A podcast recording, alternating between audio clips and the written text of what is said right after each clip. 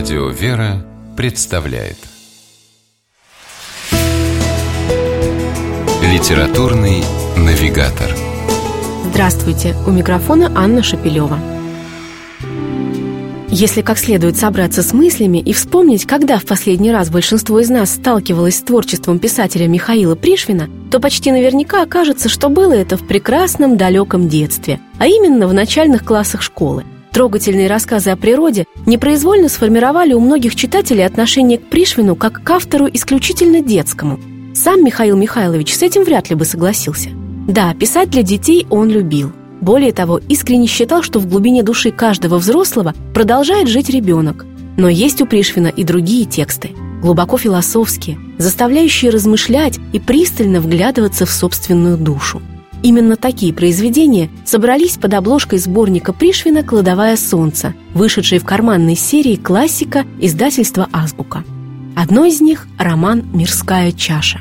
Когда в 1922 году автор принес свое произведение о революции в редакцию литературного журнала «Красная новь», ему прямо заявили, что ничего подобного в советском издании напечатано быть не может – Пришвин создал не бодрую хвалебную оду о светлом будущем, а полное острой духовной рефлексии, глубоко насыщенное библейскими образами и христианскими смыслами произведение о России и человеке, о времени и безвременье, о гибели и спасении.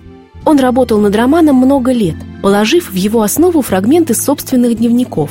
Писатель как будто намеренно не старался гладко сшить воедино полотно повествования – словно бы делая сам текст похожим на ту сложную и противоречивую эпоху, о которой повествует.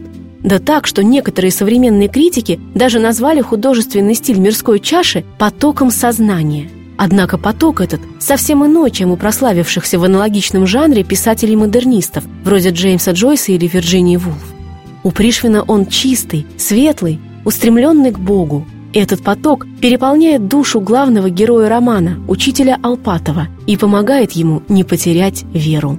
Фрагмент большой эпопеи Кощеева «Цепь», представленный в сборнике Михаила Пришвина «Кладовая солнца», звучит уже несколько привычнее, хотя герою произведения все тот же.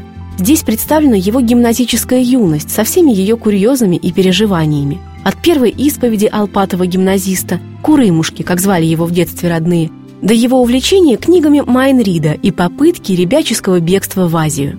И если мирская чаша чем-то неуловимо, но настойчиво напоминает солнце мертвых Ивана Шмелева, то в этом отрывке Кощеевой цепи явно улавливаются чеховские нотки.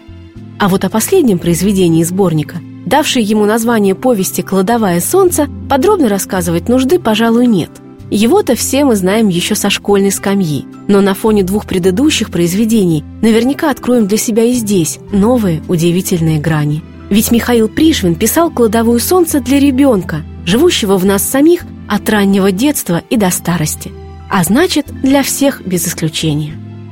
С вами была программа «Литературный навигатор» и ее ведущая Анна Шапилева. Держитесь правильного литературного курса –